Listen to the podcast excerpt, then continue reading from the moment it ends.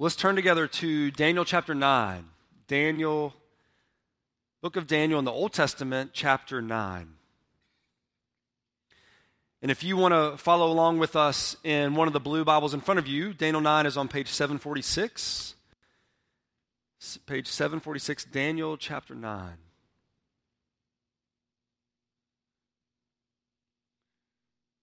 We're going to cover a big chunk of the chapter this morning, but to start us out, I would just like to read verses 1 through 5 from Daniel 9.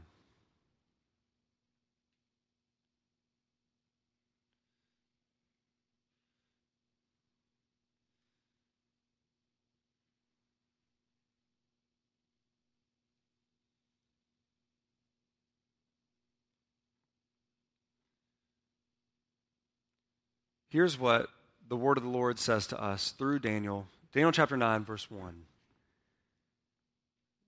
In the first year of Darius, the son of Ahasuerus, by descent a Mede, who was made king over the realm of the Chaldeans, in the first year of his reign, I, Daniel, perceived in the books the number of years that, according to the word of the Lord to Jeremiah the prophet, must pass before the end of the desolations of Jerusalem, namely 70 years.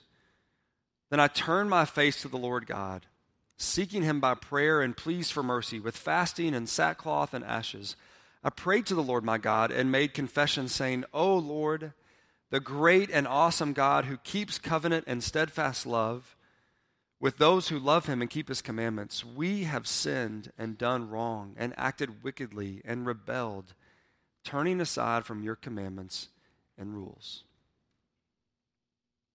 I want you to think with me for a minute about the difference between a conversation with someone that you just met for the first time and a conversation with someone that you've known forever and that knows you super well and you know them really well. Those are two very different conversations. If, if you're just meeting someone for the first time, you probably don't lead out with, hey, my name is such and such. Let me tell you the deepest, darkest secret that I've only told two other people. It's probably not. It's usually more small talk, back and forth. But, but there's a, a difference, there's an openness and honesty with the person that you know really well that you don't have with someone you just met. Because how we talk with one another, how we how we talk to each other and the things we talk about with one another shows what we know about them, what we know about ourselves, and how those two things meet. And we've been going through a series um, on prayer since the beginning of the year called The Story of Prayer, where we're walking through the storyline of the Bible to see how prayer develops and unfolds and what that means for how we pray today. And the same thing is true that we just said about conversation. The same thing is true in prayer. How we pray shows what we know about God, what we know about ourselves, and how those two things go together. This is especially true with if and how we pray when we fail. It's especially true with if we pray and how we pray when we mess up. Also known as prayers of confession to the Lord. You've seen Psalm 32 this morning celebrating the goodness of confessing our sins to the Lord. And in Daniel 9, we see him praying a prayer of confession to the Lord. Now, I know there's mixed reactions when you hear that word confession because there may be different pictures in, in your mind of, of what that means. Maybe it just means like only something negative and discouraging because it's us just talking about all the things we've done wrong the whole time. Or maybe you see it as something unnecessary. If Jesus already died on the cross and forgave all our sins, why do we need to confess them to the Lord? Isn't that just bringing something back up that He's already taken care of? Or maybe it's confusing. I'm not really sure why we need to pray prayers like that. But it, or mainly, maybe you have a little bit of disagreement with it because it feels like we're just talking about ourselves the whole time. And when we pray, aren't we supposed to talk to the Lord about other things than just ourselves? Well, I think as we'll see from Daniel 9, true prayerful confession shows us just as much about the Lord as it does about ourselves. It's just as much, maybe even more so, about the Lord, and, you'll see what I mean here in a little bit, as it is about us. And I think this is a correction for me, maybe a correction for you, because I think we tend to often think of confession as a one sided thing. That it's just me coming to the Lord, telling him everything I've done wrong. Well, that seems to mean that confession is only tied to failure. So, therefore, of course, we would see it as this really negative, discouraging downtrodden type thing.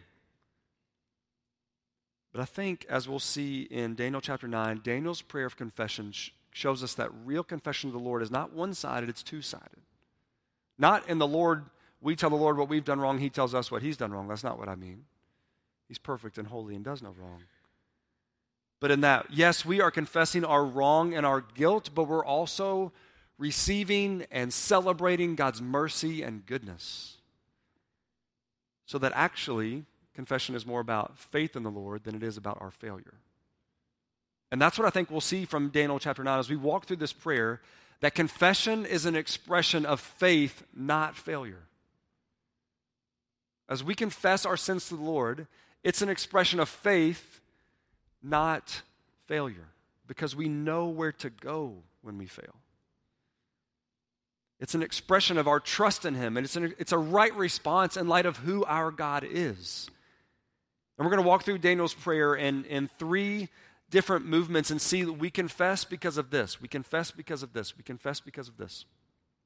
So the way we'll walk through it is like this we confess in response to God's word, we confess in response to his mercy, and we confess in response to his glory. So hopefully, we all leave this place with a more fully formed understanding of why we pray and why we confess to the Lord and see how it should play a part in our daily lives. So let's look at the first one that we confess in response to God's word. We confess in response to God's word.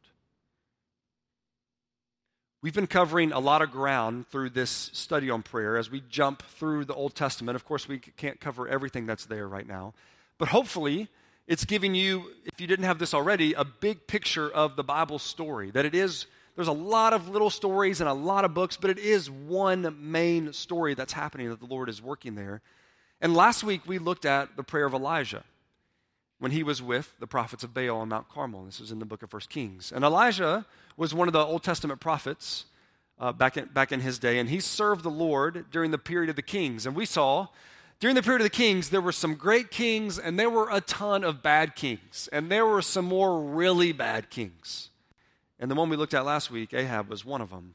And it got so bad through this period of the kings that people turned away from the Lord more and more. And, and the kings were leading the people of God. The kings who were meant to lead the people of God were leading the people of God away from God. And it happened more and more and got worse and worse to the point that God, and God told them way, way back in the day of Moses that this is what would happen if they did this. But God's people were eventually conquered by another nation and taken from the land that God promised them to the land of their enemies. And in Daniel's case, he's taken to Babylon. And, Dan- and like I said, the Lord told them this would happen, but it didn't change their ways, it didn't change their sin. Daniel was a young man when he was first taken to, from Jerusalem to Babylon. And now, as we come to Daniel 9, decades have passed. Some 60 years have passed. Daniel's an older man at this point. And we start with this reminder in Daniel chapter 9 that the situation he's found himself in hasn't really changed. Let's look at verse 1. He says, Daniel writing here says, In the first year of Darius, the son of Ahasuerus, by descent a Mede, who was made king over the realm of the Chaldeans. All that to say, I'm still under an enemy king in enemy territory. This has not changed over decades and decades and decades. But notice, even though all of that hasn't changed, notice what Daniel's doing.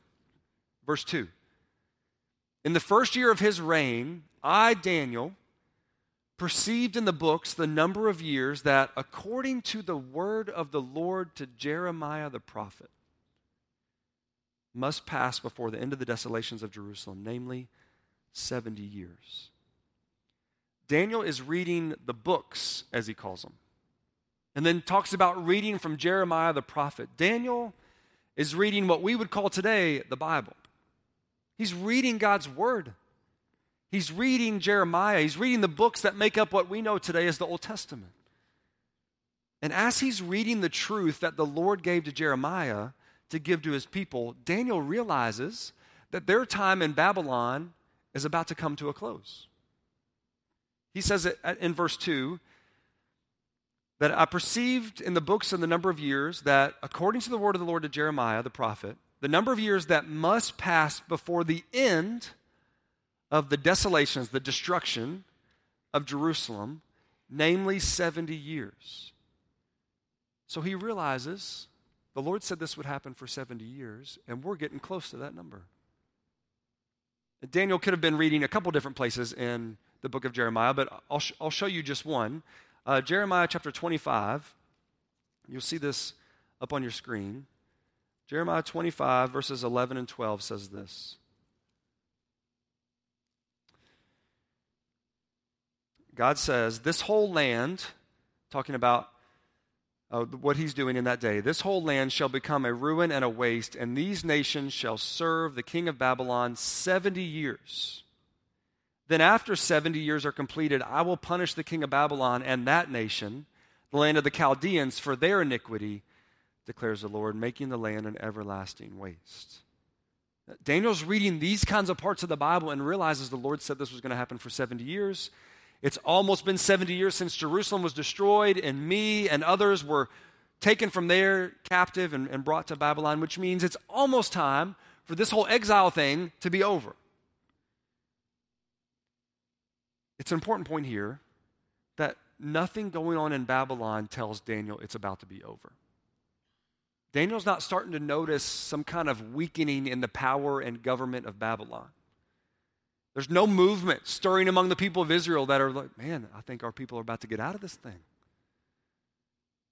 Daniel is seeing his life and interpreting his life through God's word.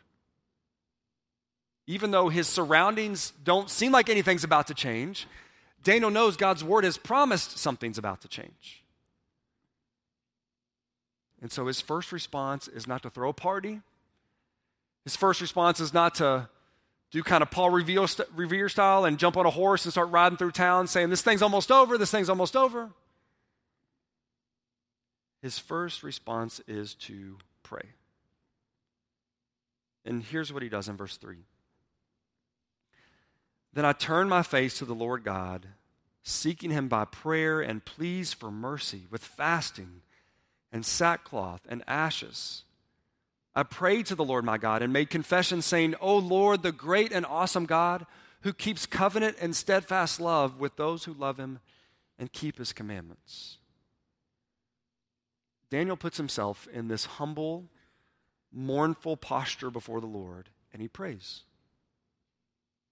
It's humble and mournful, the, the fasting and the sackcloth and ashes. We'll, we'll talk about that a little bit more in the next section, but it's humble and mournful because of what he's about to confess to the Lord. But for now, let's just simply see that Daniel prays in response to God's word, in response to God's promises. We've seen this over and over throughout this series, even since the very first week, when we looked in Genesis chapter 4, and it said, At that time, people began to call upon the name of the Lord. And that's not just people saying, Lord, Lord, Lord, over and over. It's people saying, This is who the Lord is. This is what He's promised. We're praying for Him to do what He's promised. This is exactly what Daniel's doing. And this is what prayer is for us it's calling on God to do what He's promised. This is why I'm saying confession is an expression of faith, not failure. Because we're trusting God to do what He's promised. And this is what Daniel does. Knowing God has promised an end to their time in Babylon, doesn't make Daniel think, well, there's no need to pray. I mean, it's been about 60 something years, got a little bit more time. I know the Lord's going to do it, so I'm just going to sit back and watch. No, actually, knowing that this is what God's going to do prompts Daniel to pray. It doesn't discourage him from praying, it encourages him to pray. Because God's promise becomes the starting point, becomes the foundation of his prayer. And Daniel uses the language of God's word and takes on the priorities of God's word in his prayers. And I think the same can apply for us today. Not, not that our situation is the exact same as Daniel's, but more in the sense that the foundation of our prayers is not our circumstances, is not our needs, it's God's promises. Confession is an expression of faith, not failure. And we go to God confessing to Him, trusting that He is who He said He is and that He'll do what He said He's going to do. This means we should pray with our Bibles open. Yes, we bring specific needs and struggles and issues that we have, but we pray for those in light of what God says here. Seeing what He tells us to pray for, seeing what He has promised, and praying for that. One practical way to do this, and this is just a way I'm trying to grow in this in my own life. Maybe this works for you, maybe it doesn't. So it's not the only way to do it, but just a way that I'm working on. Is as you're reading God's Word, maybe you read a psalm or one of the letters in the New Testament. This would be a little harder with some of the stories.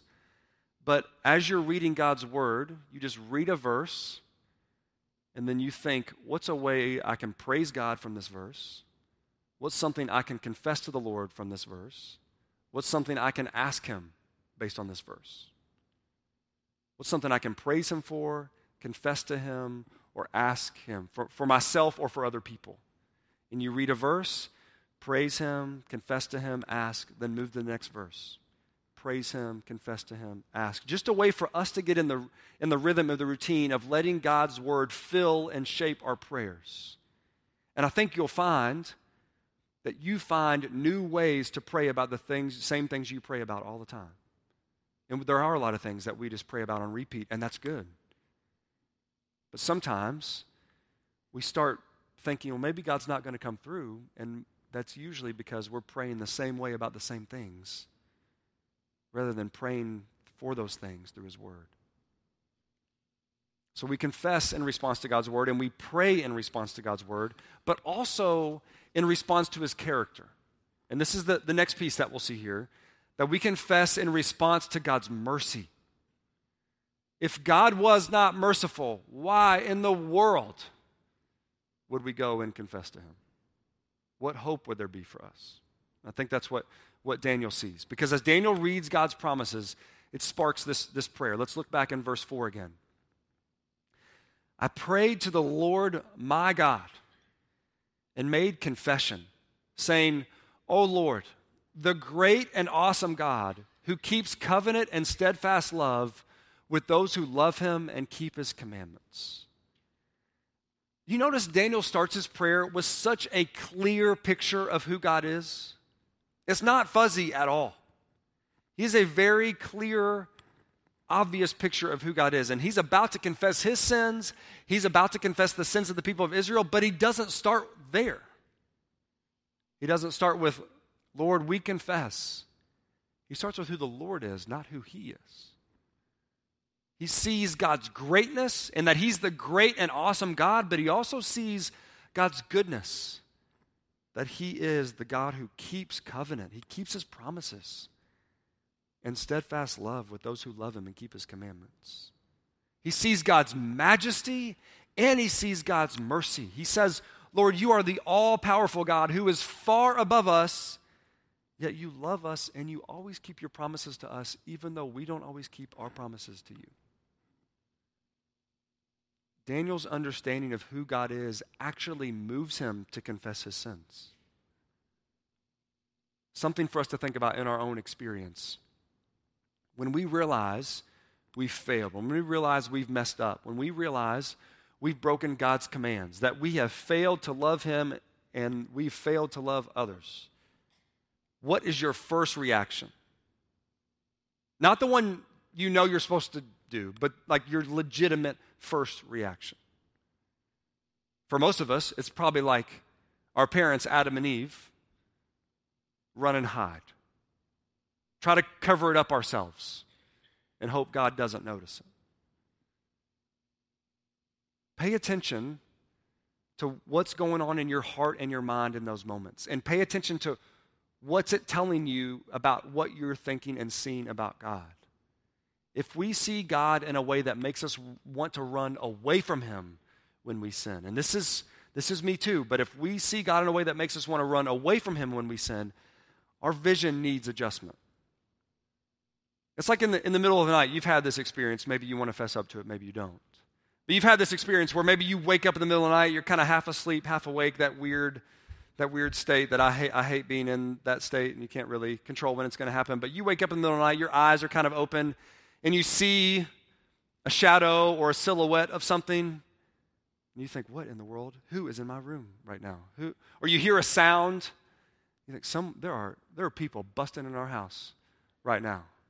But if you were fully awake, you would realize, oh, that's just the wind blowing the curtain or the light of the moon coming in on this, or that's the sound of, of this kicking on in the house downstairs or whatever. And the same thing, when, when, we, when we mess up, when we fail, our sin blinds us not only to see ourselves rightly, but also to see the Lord rightly. And it skews how we see the Lord when actually the truth of God's word and his character should lead us, like Daniel, to him, toward him, not away from him. And here's what Daniel confesses in verse 5. He says, We have sinned and done wrong and acted wickedly and rebelled, turning aside from your commandments and rules. This confession is why Daniel fasted and put on sackcloth and, and ashes. Those were all outward expressions of the inward sorrow he was feeling for his sin and the sins of his people. Notice he says, We. We have sinned and done wrong and acted wickedly and rebelled. And he uses so many different words to describe one thing. He's describing how they've broken God's rule, but he says we've sinned and done wrong and acted wickedly and rebelled. Well, what does all that mean? Well, we've turned aside from your commandments and rules. Daniel says, when I look at myself and when I look at your people lined up next to your word, it doesn't match. We've fallen short. We haven't obeyed you perfectly. And there's a clear definition of sin here in verse 6. He says, We have not listened to your servants, the prophets, who spoke in your name to our kings, our princes, and our fathers, and to all the people of the land we have not listened. He doesn't say we haven't heard. As any parent knows, there's a difference between hearing and listening. He says we haven't listened. We haven't obeyed. We haven't followed. This is at the heart of every sin in my life and in your life. This is at the heart of the sickness of sin in our hearts. That we do not listen. We do not follow what God says. That's what sin is. It's exactly what it is. Well, you say, well, there's a lot of commands in the Bible. So, how are we supposed to follow all of them? I don't even know all of them. Well, Jesus so helpfully says that we can sum all the commands in the Bible up into two commands that you shall love the Lord your God with all your heart, soul, mind, and strength, and you shall love your neighbor as yourself. None of us have done that. None of us have done that. And you, may not think you've disobeyed God. You may not think that sin is even that big a deal, or that even the definition of sin is something that's different for everybody. But we've all failed. None of us have perfectly loved God. None of us have perfectly loved each other. And your reaction might, right now might be this is exactly what I would expect a pastor to say. This is what pastors do. They get up and they just make people feel bad about themselves, and they feel good about themselves for making people feel bad about themselves. That's not my goal. That's not Daniel's goal. That's not God's goal. The reason I want us to feel the weight of our sin is so that we can feel the incredible relief that God's mercy brings. A life raft does not look like a big deal if you don't realize you're drowning. But as soon as you realize you're drowning, the life raft is the best thing you've ever seen in your entire life. And that's what's so impactful about this prayer because he goes back and forth. It's not just, God, we've done wrong, and here's some more stuff we've done wrong, and here's some more stuff we've done wrong, and here's some more stuff we've done wrong. God, have we felt bad enough for you to forgive us now? It's not his prayer. He actually goes back and forth between the sin of the people and the mercy of God. I'll show you what I mean. Let's look at verse 8 together. He says, To us, O Lord, belongs open shame. He said, our, our, guilt is in front of everybody. Everybody can see it. To our kings, to our princes, and to our fathers, because we have sinned against you. But pay attention to verse 9. To the Lord our God belong mercy and forgiveness, for we have rebelled against him. He says the sin came from us, but the forgiveness and mercy came from the Lord. There's another spot. Look at verse 15. And this goes back to what I said earlier about all of this is one big story. The Bible's all, all connected. Verse 15. And now, O Lord our God, who brought your people out of the land of Egypt with a mighty hand and have made a name for yourself, as at this day we have sinned, we have done wickedly. Daniel's saying God's mercy is not an abstract idea. It's not just something that floats out there. He says, Lord, we've seen your mercy in the past. This is generations and generations before Daniel. The people of Israel were enslaved in Egypt for hundreds of years, and by the mercy of God, though they didn't deserve it, they were rescued out of that slavery and brought into the promised land. And Daniel is saying, God, you've shown your mercy before, show it to us again. You've shown your powerful mercy to your people in the past, show your powerful mercy to us now. And then verse 18, which I think is the high point of the prayer, Daniel chapter 9, verse 18. He says, Oh my God, incline your ear and hear. Open your eyes and see our desolations and the city that is called by your name. Here's the key part For we do not present our pleas before you because of our righteousness, but because of your great mercy. He says, We're not praying this prayer because we're good, but because you're good. We're not praying this prayer because we deserve it. You know we don't. We know we don't. We don't deserve forgiveness. We don't deserve to have our prayers heard, but we know, God, that you are merciful. So hear our prayers. This is why Jesus teaches us in the Lord's Prayer to pray, Forgive us our debts as we have forgiven our debtors. In response to the Lord's Prayer, that part of the Lord's Prayer, forgive us, Martin Luther, I think, makes a helpful connection for us when he says this If anyone insists on his own goodness and despises others, let him look into himself when this petition confronts him. This, this part of the Lord's Prayer, forgive us as we forgive our debtors. He will find he is no better than others and that in the presence of God, everyone must duck his head and come into the joy of forgiveness only through the low door of humility. None of us deserve to be here. I don't deserve this. You don't deserve this. But by the goodness and mercy of God, we can say, I know Jesus. We can say, My sins have been forgiven. We can say, I'm going to heaven. We can say, I'm a Christian. We can say, I'm a part of the people of God, not by anything we have done or accomplished, but every step we take, we are walking on the mercy of God and the path that He's made for us. Jesus' life, His death, his resurrection on our behalf is our only appeal for forgiveness. When we go to God and ask Him to forgive us, we're not going, hey, God, I want you to know I messed up this week, but I also did this and this and this really well. So feel like we could see this the same way, and that would cancel this out. It's not how it works. It's not how a holy and just God works.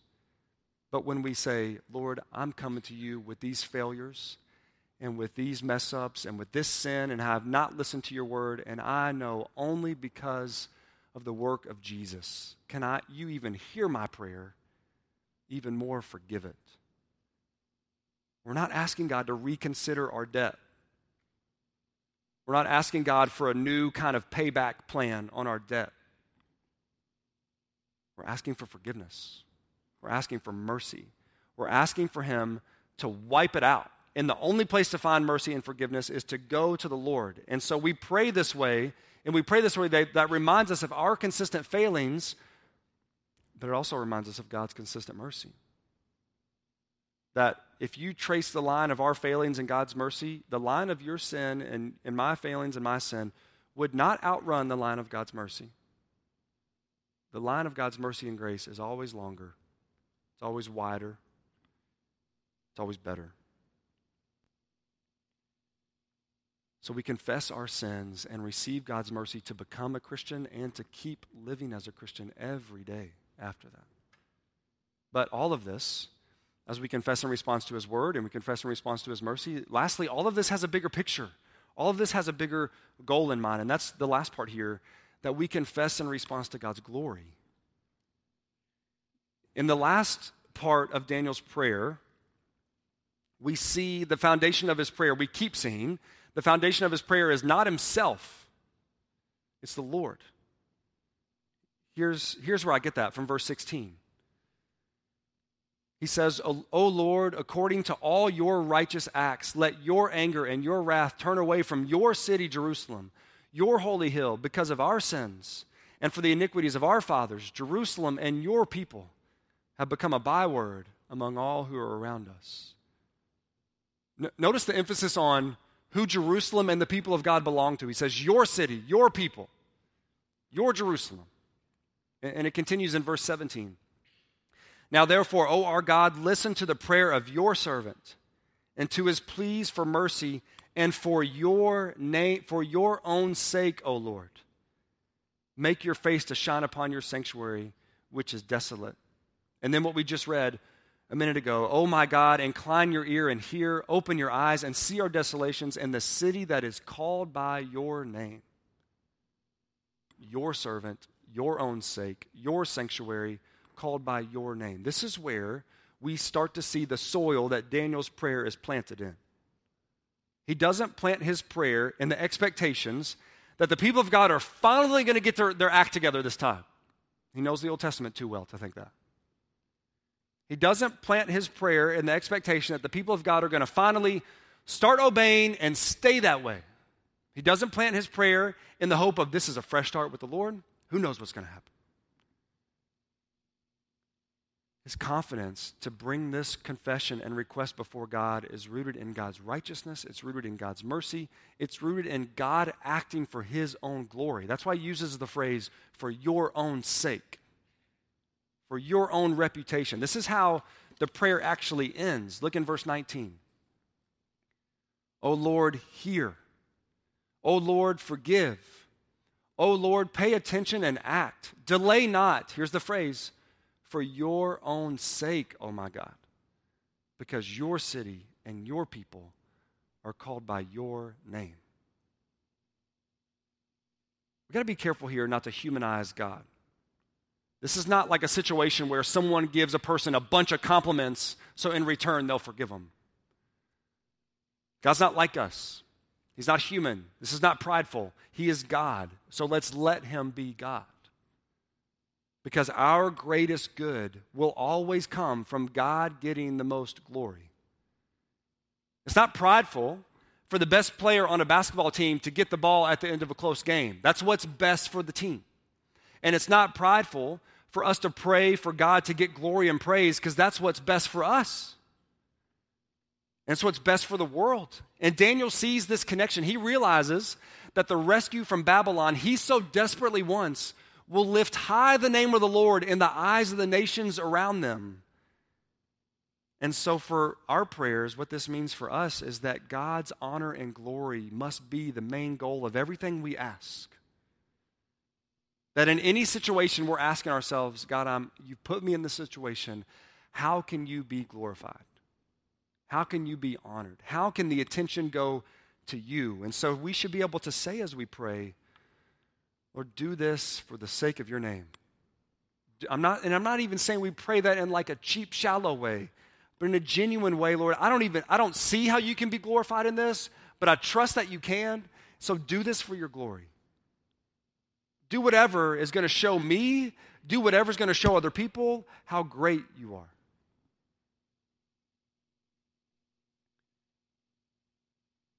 Well, after Daniel prayed for God's mercy and glory based on God's promises, we know God answered Daniel's prayer. You see that at the end of the chapter, and there's even a hint at, at, the beginning of the chapter that Daniel longed to return to Jerusalem. That's what he's praying for. Daniel's focus was on Jerusalem, not as this one only geographical place the Lord can work, but that this is the place of God's promises. And this is the place that God's promises are going to come to fruition. Even back in Daniel 6, where did Daniel face when he prayed? He prayed toward Jerusalem, it tells us. And then in chapter 9, verse 3, he says, Then I turn my face to the Lord God. Maybe that's looking up to the Lord, maybe that's looking toward Jerusalem.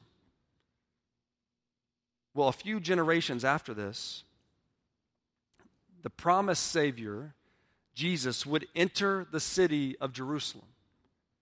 And he would face suffering and he would face death on a cross in order to secure forgiveness and mercy for me and for you. So that God's mercy is ready for us anytime we go to him with a confession. You may think, well, I don't feel like I can go to the Lord to confess my sin. The Lord is waiting on sinners to come to him. So if you're a sinner, you fit the mold of the person that can come to him. His mercy is there and it's waiting. Because of Jesus, sinners like me and you, we can bring our fa- failures to a holy and righteous God and find mercy and grace. So, confession is an expression of faith, not failure. Because we're calling on Him to do what He has said to do, to keep His promises. We're calling on Him to be what He said He is, to be merciful. We're calling on Him to achieve what He's purposed to achieve, glorifying His name. So, we don't just come to Him with our needs, we don't just come to Him with our wants, we don't just come to Him with our troubles, we come to Him with our failures. Because by faith, we know the Lord brings mercy to us and uses all things for our good and for his glory.